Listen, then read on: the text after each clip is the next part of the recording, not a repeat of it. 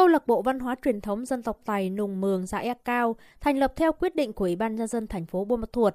Câu lạc bộ có 52 thành viên là bà con các dân tộc Tài Nùng Mường yêu thích đam mê văn hóa truyền thống ở xã E Cao tham gia.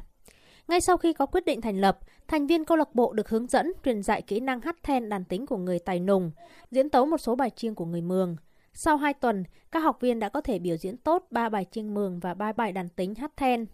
Việc hình thành câu lạc bộ là hoạt động thực hiện theo nội dung dự án bảo tồn, phát huy giá trị văn hóa truyền thống tốt đẹp của các dân tộc thiểu số gắn với phát triển du lịch, thuộc chương trình Mục tiêu Quốc gia Phát triển Kinh tế Xã hội vùng đồng bào dân tộc thiểu số và miền núi giai đoạn 2021-2030.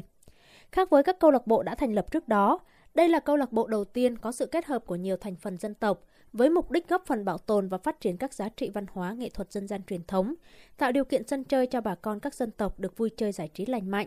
tăng cường đoàn kết, đồng thời khơi dậy cho thế hệ trẻ lòng tự hào dân tộc, sự tìm tòi và say mê đối với các giá trị văn hóa truyền thống của dân tộc mình. Phát huy nội lực, tinh thần tự lực và khơi dậy lòng tự hào đối với các giá trị văn hóa truyền thống các dân tộc. Ông Bùi Văn Cát, chủ nhiệm câu lạc bộ, cho biết. Thành lập được câu lạc bộ á, thì nó có cái thuận lợi là mình được công nhận và được đi giao lưu nhiều à, cái đơn vị à, câu lạc bộ khác thường xuyên luyện tập những cái bài đã sẵn có cũng như là học thêm mới theo cái làn điệu của dân gian dân tộc của từng vùng để khôi phục lại và duy trì tiếp tục cái bản sắc cho cái lứa trẻ sau này.